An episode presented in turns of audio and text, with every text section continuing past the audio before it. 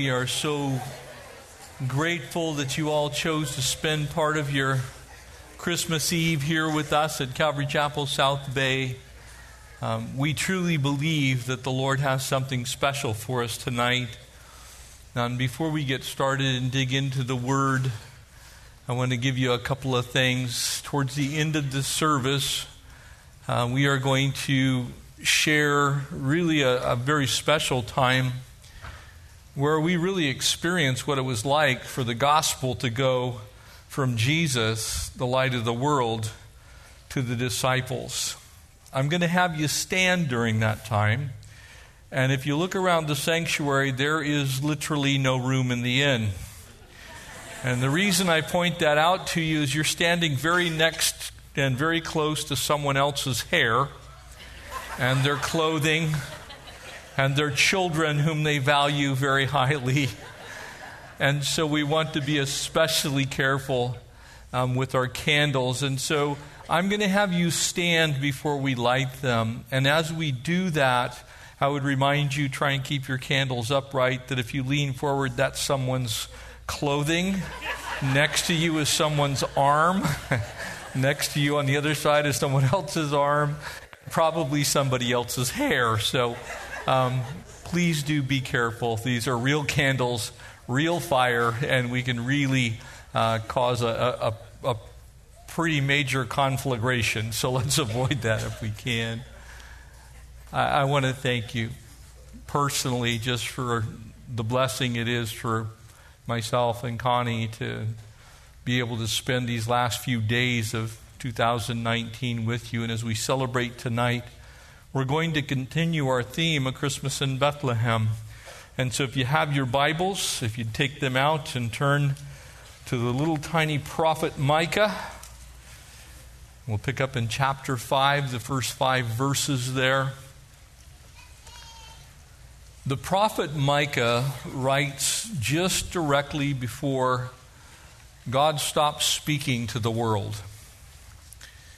Uh, before that time that we call the intertestamental period, when the Lord had no prophet on the earth.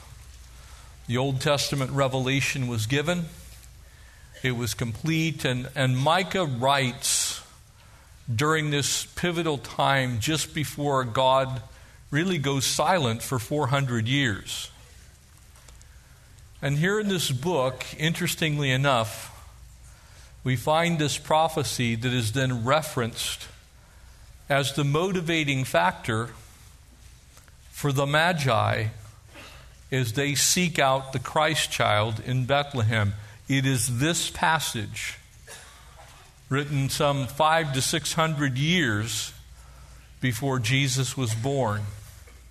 This is another one of those pieces of the messianic puzzle uh, that gets assembled in the life of Christ.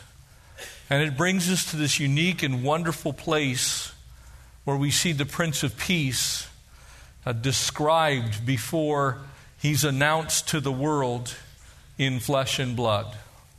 And so, would you join me? We'll pray, and we're going to pick up here the first five verses of Micah chapter 5. Lord, we have come tonight as your children to sit down in your living room. Lord, your house to abide with you, to be under the shadow of your mighty wings. And we pray tonight that your church would be lifted into the heavens with the angels, that we would understand and know the majesty of your incarnation. And so, Father, we ask you speak to us. Lord, reveal yourself to us by your Spirit tonight. And we ask this in Jesus' name.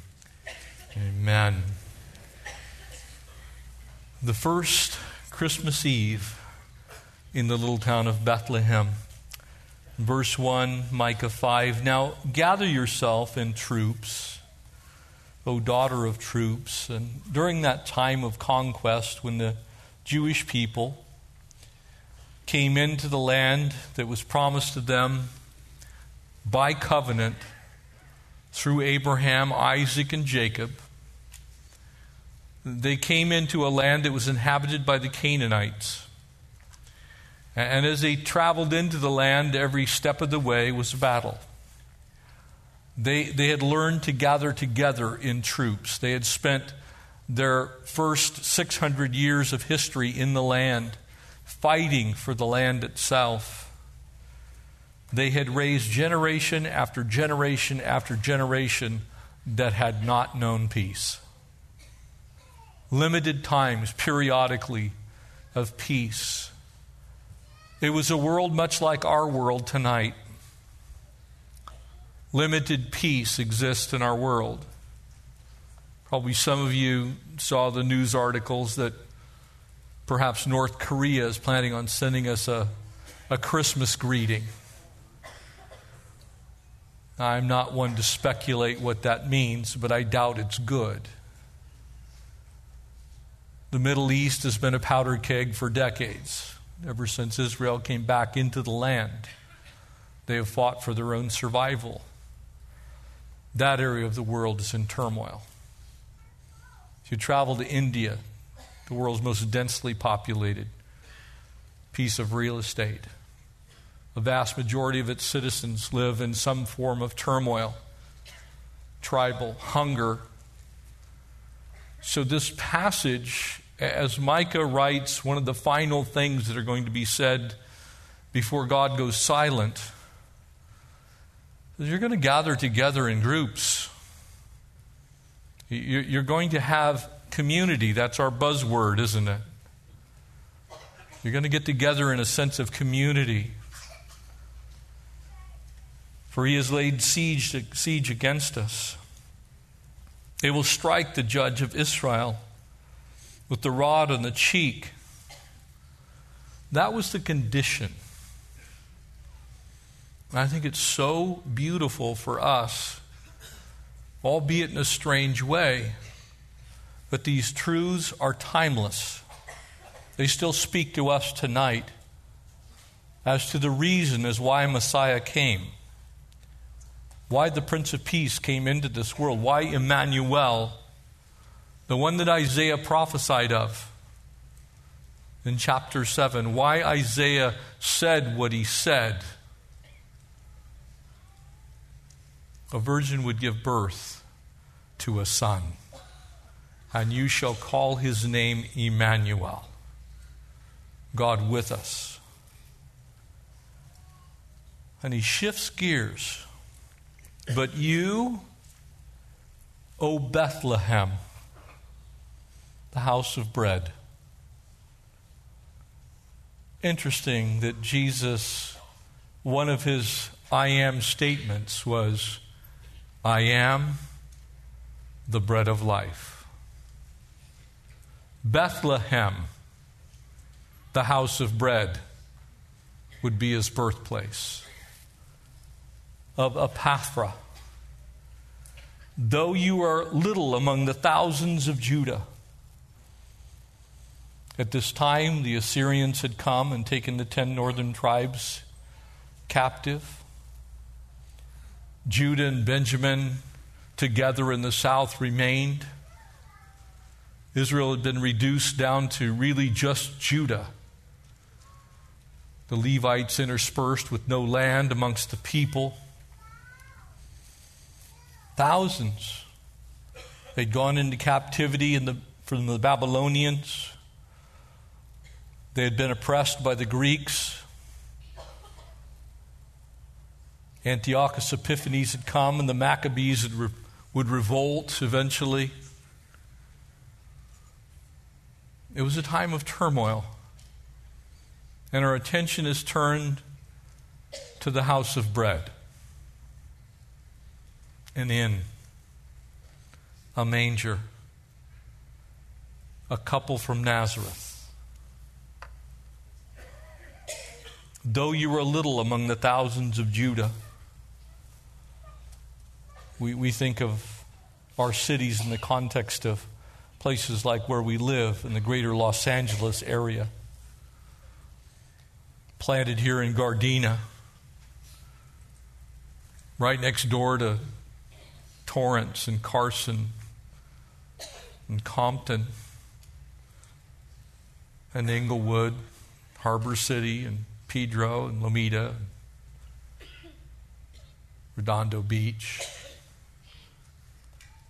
But towns then were tiny affairs, few hundred people. There were no stores, no malls, no services of any kind, perhaps a community well. And it says of Bethlehem, you are little in comparison to the little communities in Judah. In other words, you're a little, little one. A tiny, insignificant spot, roughly eight miles south of Jerusalem, where stood at that time the temple of the living God. Yet out of you shall come forth to me. God would produce from Bethlehem the house of bread, the one that would be born of God. The very thing that the prophet Isaiah said would happen. He said there would be a child who would be born and a son who would be given. The giving was done by God, the bearing was done by Mary. Yet out of you shall come forth to me the one to be ruler in Israel. As you re- read Isaiah 9 6, towards the end of that verse, it tells us exactly over whose kingdom Jesus will ultimately reign, and on whose throne he will ultimately sit the throne of David. David also came from the house of bread. Jesus was the answer. He was the answer to the Jewish people's cry for Messiah the reason for the empty place setting at Passover, the Elijah who is to come, the answer that was cried out for by the prophets who will deliver us? The one who will be the Semach, the branch, grafted, we are to that one branch of the vine. Whose goings forth are from of old, from everlasting. It was there in Bethlehem, the house of bread, that the one who is the Alpha and the Omega,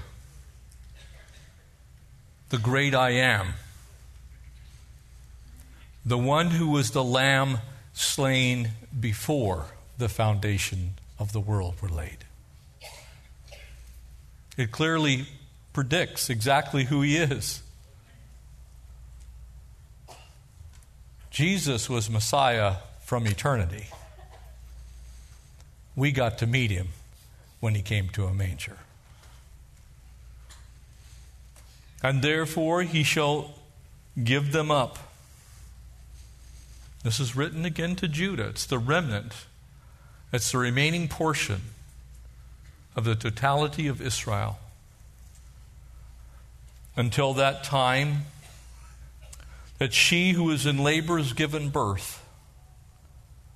Have you ever wondered why Jesus said that those days of tribulation would be as a woman who travails with child?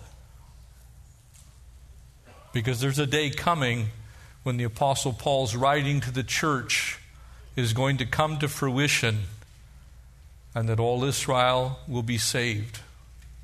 Mourn the one whom they pierced, as Zechariah declared. They're going to see the King of Kings. They're going to see the Lord of Lords. They're going to recognize exactly who Jesus is. And then the remnant of his brethren shall return to the children of Israel For he shall stand and feed his flock in the strength of the Lord, in the majesty of the name of the Lord his God. And they shall abide, they'll dwell. Do you remember what the tent of the meeting was called? That the children of Israel traveled around with in the wilderness for 40 years? It was called the tabernacle. The same word, they shall tabernacle. For now he shall be great to the ends of the earth. And verse 5 How many of you either received a Christmas card or sent one that had on the title of one of the names of Jesus? The Prince of Peace. Comes from Isaiah 9 6. Prince of Peace, everlasting Father. But that same one is also mighty God. He's El Shaddai. He is wonderful, and He is counselor. The Father of eternity. And this one shall be peace. Not just bring peace, He is peace. That's how He can be the Prince of Peace because He is peace. He is shalom.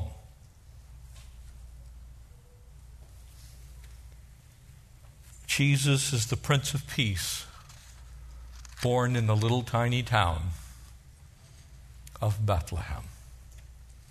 God selected that town. There in Matthew 2, this was the driving force behind the Magi as they came looking for the king that was born. It's found in the story of Ruth and Naomi as they come to Bethlehem, where Boaz would take on the role of the kinsman redeemer, the Goel. It was there Ruth, the ancestress of Messiah, would come and understand the fullness of that truth. It was, of course, the hometown of the great King David. There was no disputing that. when you read the genealogies found in Luke's gospel, Matthew's gospel, for he was of the house and of the lineage of David. It was there the great King David. But who was David? Your Bible says he was the stump of the root of Jesse. He was the ruddy one. He was the little one. He was the lunch boy for the brothers. That's why the prophet Isaiah said, what is there of him that is to be desired? Speaking of Messiah. He came to the little town of Bethlehem, a place of insignificance, not a place of royalty. Sometimes when we think of the Lord, and we should also think of His majesty, we should remind ourselves of His holiness. We, we must do that. But this little town, is a town that we could say is one of the most insignificant places as far as mankind is concerned. But to it came the one that you would expect that of because he was the humble high priest of heaven. He didn't come in royal majesty or splendor, and he didn't come to Jerusalem in royal majesty or splendor. He came on the foal of a donkey. Amen?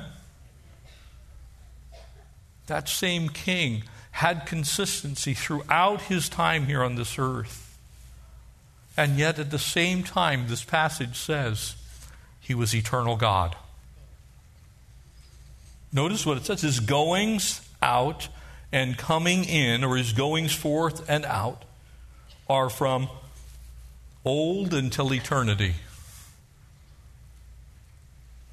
They're, they're from the Ancient of Days. And Micah kind of reminds us, and maybe you need a reminder tonight. God's never in a hurry. God doesn't fret like we do. He doesn't sit in heaven and wring his hands and wonder how the mortgage is going to get paid. We do that. But he's quite settled in who he is. And his ways are above our ways, and we cannot know them. And so maybe tonight you're going through a time, you're bearing some pain. But the humble high priest of heaven knows your pain, he knows your sorrow. He, he knows the difficulty that you're experiencing in life. He knows your every need before you do. That's who Jesus is. And tonight we need to remember that as we celebrate the birth of our King, our Savior, our Lord, and by the way, our returning King one day, because He is coming again.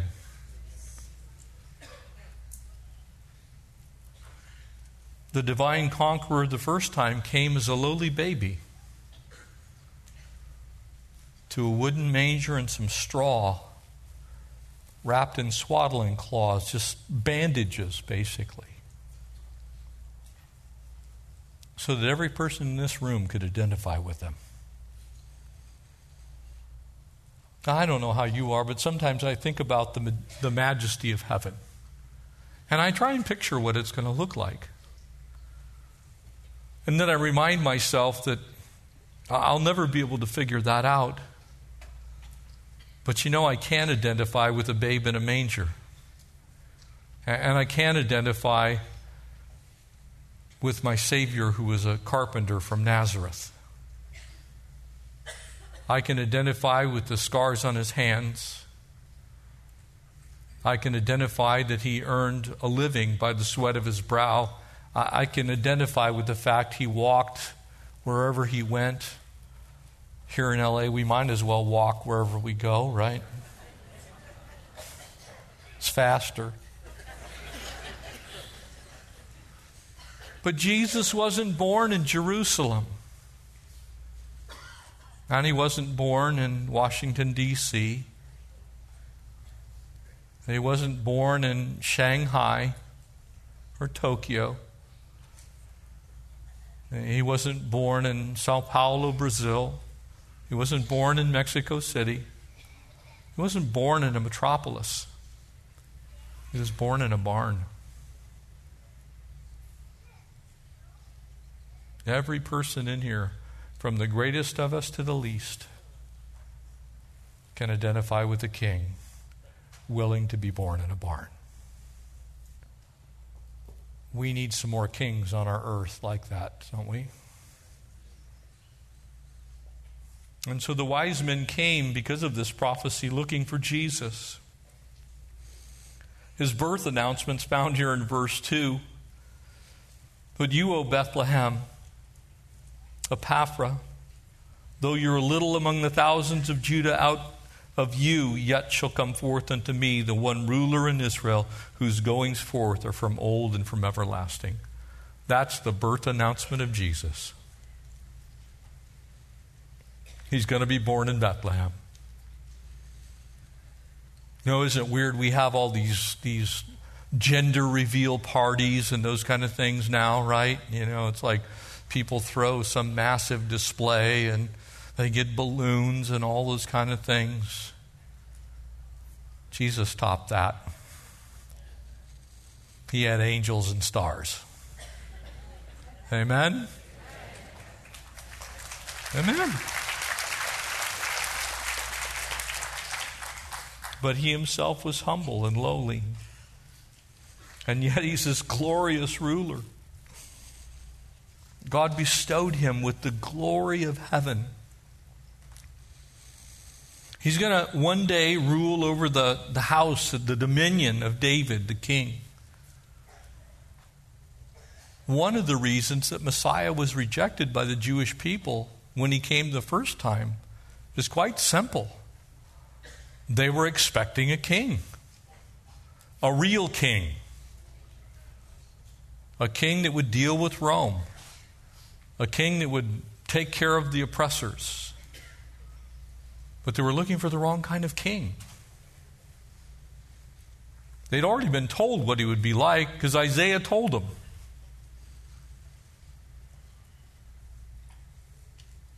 They were told about their king being a suffering servant, a king by whom his stripes we would be healed, and the chastisement for our peace would be put upon him.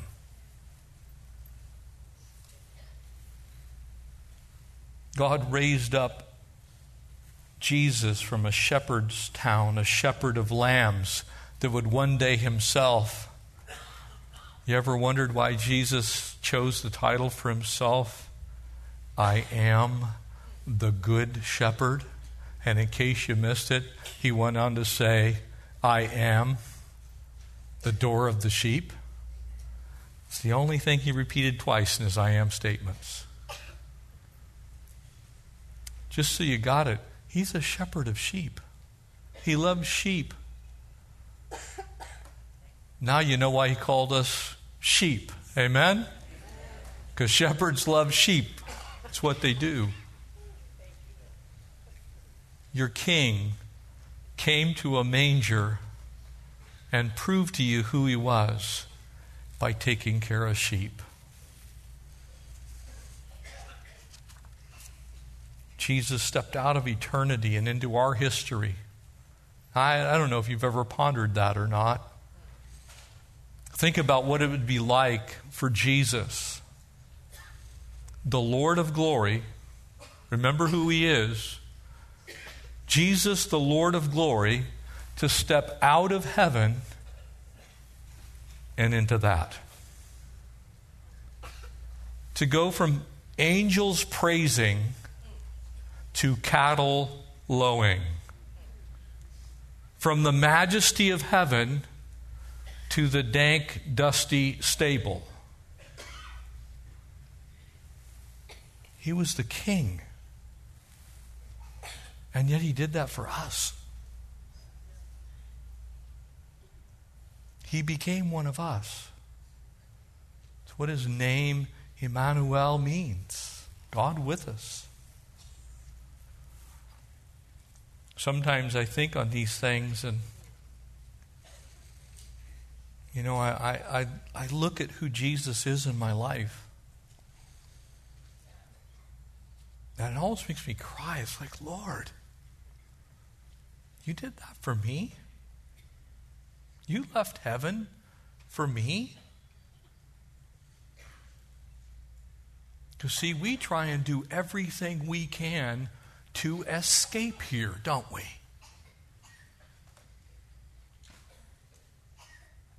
We're constantly trying to think of ways to get out of our reality. And Jesus came into our reality. What we're trying to escape, he came into, and the reason he came into it is to make a way of escape out of it. That's why Isaiah said, By his stripes we are healed. Because our sins taken care of, the debt, the weight of it was placed on him. That, that babe in a manger would die for my sins. He would spend 32 and a half years on this earth, living a perfect life so that one day I could have heaven. What he left behind, he freely gives me as a gift by his grace. It's mind boggling to me. It was there in the manger in Bethlehem that the light of the world first shined. And Jesus, as he's speaking to the disciples in what we call the Sermon on the Mount, as this crowd gathers and they're on the northern shore of the Sea of Galilee, just above the lake, gathered in a small canyon on a hill, and as Jesus is speaking to them, he speaks a truth into their life that we're going to be able to demonstrate tonight. Because he said to them, You are the light of the world. You are. Now, it's true that John's gospel also records that Jesus, in one of his I am statements, said, I am the light of the world. But when he left, guess where he left the light? In you. That's why he said, A city on a hill cannot be hidden, neither do people light a lamp and put it. I, I wouldn't light a lamp and stick it underneath this bowl and turn it over so when no one can see it, it would be purposeless and pointless. But instead, they lift it up on a stand so that that light can reach out and go as far as it can possibly go. And it gives light to everyone in the house. And in the same way, so let your light shine before men, that they might see your good works and glorify your Father who is in heaven. Jesus came in humility for that purpose. Jesus came to be our king for that purpose. Jesus was eternal God come into our existence for that purpose. Jesus ushered in the age of grace for that purpose. Jesus is still crying out to Israel for that purpose. It is that purpose that the light would go forth because the light is brightest when it's darkest. Amen? That's when you really notice how much light there is. And in our world, we have a darkness condition, don't we? We have our issues have issues in our world. The world is dark. It is sin darkened.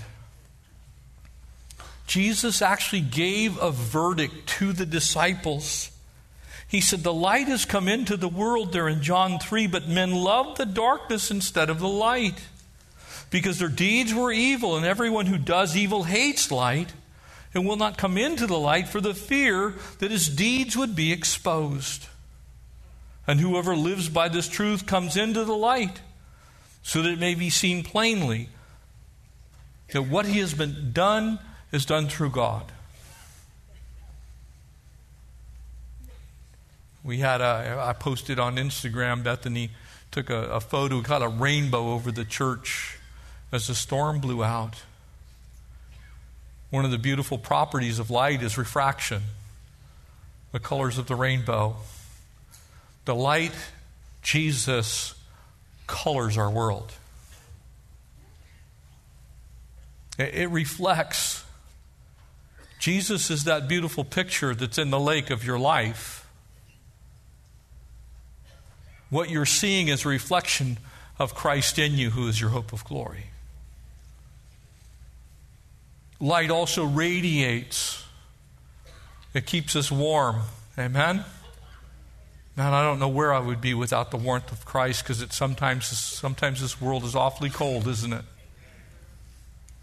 It's Him in me that lights my soul. When things are tough, there the light of the world in us works to will and to do his good pleasure. The light of the world is illumination. It helps me to see everything that there is to see properly. It exposes darkness. It, it, allows me to understand the world that I live in, the life that I live. I see things the way I'm supposed to see them because the light has come. When people walk in darkness, they don't see those things. That's why we should never be angry with people who are in sin. Because apart from the light, we would be in the same place. It is the light that allows us to understand that those things are even wrong. And people love darkness because they haven't seen the light. Our lives are supposed to be beacons, they're supposed to be searchlights. We should be able to be seen from heaven. I was looking at a map in National Geographic, and it shows the cities of the world as they glow at night. And if you look at southern Brazil, the, the Sao Paulo metroplex area that now is almost joined into Rio de Janeiro, that's a distance of over 150 miles, and it's solid light. Can you imagine if every Christian's light linked together wherever we are in the world? We should be able to be the light of the world. Amen? If we can, if we can turn on street lights and lamps and lights on our houses and on our cars, how is it that it's so difficult for us to turn on the light of Christ? because that's the light the world actually needs. That's the one that the world yearns for. You see, that light began to shine with the arrival of the babe in the manger, our Emmanuel. Now, I want to do something for a moment. And I want to help you understand this in a real way. And so we are going to turn the lights off in just a second. And it's going to be pitch black in here, and I would ask that you please do not use your cell phones, that you don't turn on any light, that you put those things away for a, a minute or two.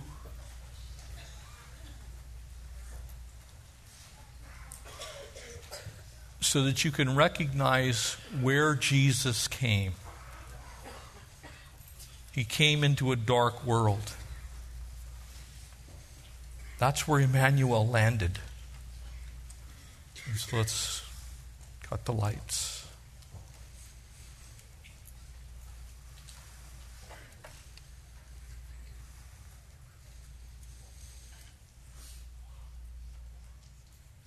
Let that darkness speak to you. This is what people see. You see, right now, you can't tell whether the floor is dirty beneath you. Right now, you can't tell if your shirt's on upside down or backwards. Right now, you can't see whether the person sitting next to you is fashionably dressed or not.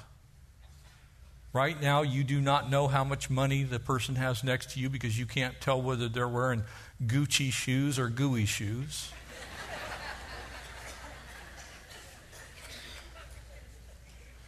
Right now, because it's dark, you can't tell anything except that it's dark. There's a little tiny bit of light. And as Emmanuel came into this world, as he entered the Christmas story in a cave, as he came into our time, the divine response of heaven when God saw the darkness of the world, he didn't respond by allowing the world to stay in darkness. He, he didn't look at Adam and Eve's sin, which then infected the entire world's population. He didn't say, well, you know, I'll just get some new people. I made Adam and Eve. I, I could certainly start over. He looked at the darkness and said, The solution is not me turning them over, it's us going to them. And that's what he did when Jesus came to Bethlehem. He said, It's time. He had prophesied some over 400 pieces of information that exist in the Old Testament. that point towards the life, the times, the birth, the death, the burial, the resurrection, the intimate moments of Jesus' life, all told in advance so that we could understand God had a plan all along. God was going to send light into our world. And the initial response was mind boggling to me.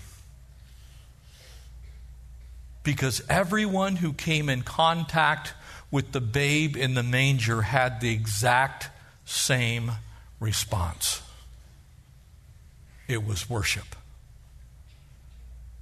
It was worship. That's what they did. They worshiped. Mary, before Jesus was even born, said, My soul, my soul magnifies the Lord. That word magnifies is the same as worship. My soul worships the Lord. Simeon, as he took Jesus in his arms, praised God.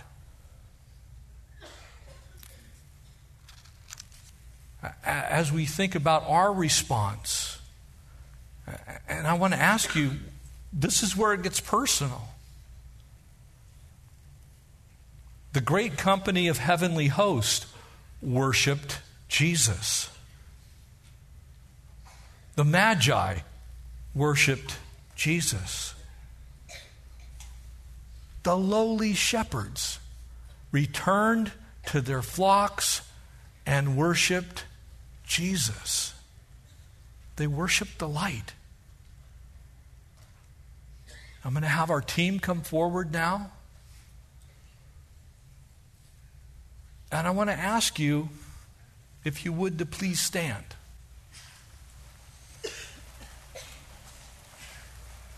Because this is our opportunity to respond to the light. Jesus himself,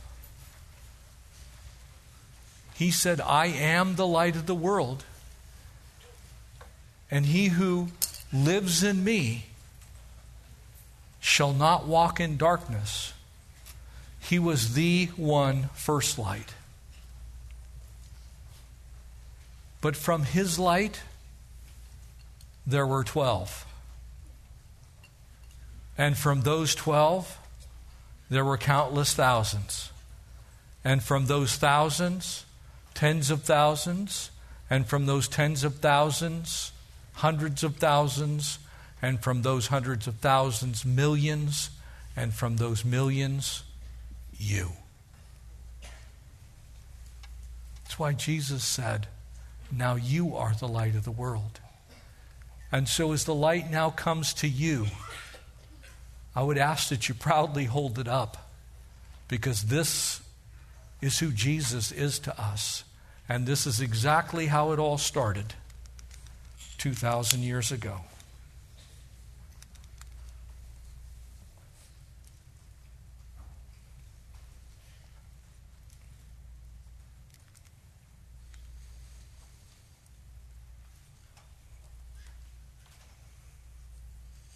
As the shepherds returned, and now as you light the candles of the people next to you, feel free to share it even randomly, row to row it was not uniform. Uh, it, it didn't just start in one place and move to another place. It started and it spread very rapidly. So as you light, once you're lit, light somebody else. That's how the gospel moved. That's what it did. That's how it happened. Turn around, light the rows behind you. Turn around and light the rows to your, to your right, to your left. Don't be shy. Get up and move around and light somebody else's candle if you're on the end of a row. Uh, make sure that, that you are doing what Jesus said to do. Uh, I have come that you might have life, and that life more abundant. And I want you to notice how the light's spreading out throughout the room. It's traveling from place to place, from person to person. Again, don't be bashful. Share the gospel. Turn around, light someone else's candle. If you're already lit, find someone else who doesn't have light and share it with them. This is what the gospel looks like when we do it right, folks. This is what happened. When Jesus said, I am the light of the world, he meant it. And when he transferred it to us, he meant it. He said, You now are the light of the world. That's what the Lord declares in truth to us tonight. We, we can't hide our light under a bushel basket. We're supposed to be bold for Him. Christ is shining in our hearts and in our lives and in our homes and in our workplaces and in our church. And as we reach around the world, this is Him. This is who we are. This is our Savior. This is what we have to offer to the world, the light of the world.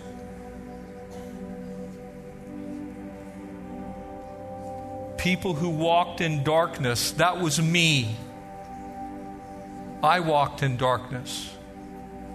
And I've seen a great light. And that light went on in my heart.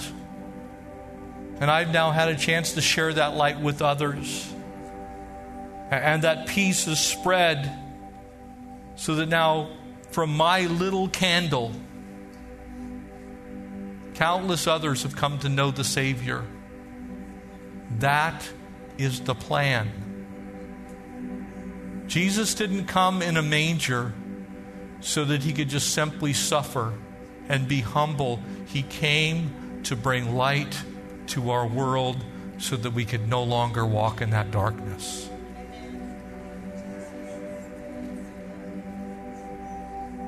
So, as you celebrate Christmas, don't forget what it really means. Don't sell Christmas short. Some of you got your candle up high. Amen. Amen. That's where Jesus belongs in our lives, is high and lifted up. Not hidden under a bushel basket. He should be the first that we greet in the morning. He should be the last we talk to at night, and he should be the substance of everything in between. That night was a silent night. And so, why don't we sing that together? Just our voices and the band. Silent night, holy night.